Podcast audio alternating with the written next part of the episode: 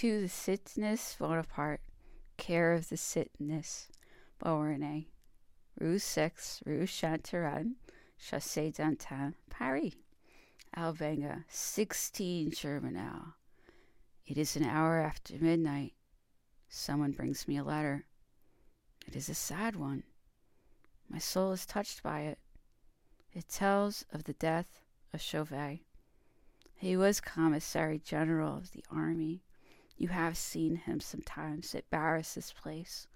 My love, I feel the need of being consoled only in writing to you, the thought of whom exercises such an influence on my moral being, can I pour out my griefs. What is the future? What is the past?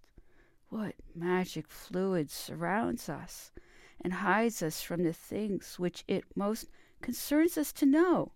We pass by, we live, we die in the midst of mysteries.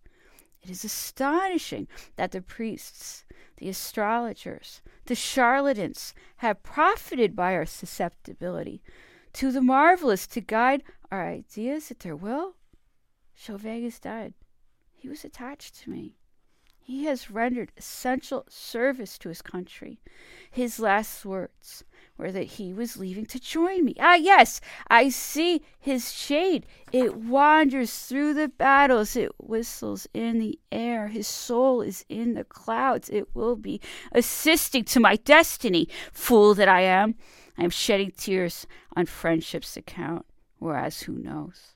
but that right now I have occasion to shed them for an irreparable loss? Soul of my existence, write me by every mail. I cannot live otherwise. I'm very busy here. Beaulieu is moving his army. We are face to face. I'm a little tired. I'm every day on horseback. Adieu, adieu, adieu. I'm going to sleep, for slumber brings me consolation. It places you at my side. I clasp you in my arms.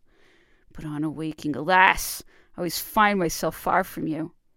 Best wishes to Barras, an Italian, and his wife, Bonaparte.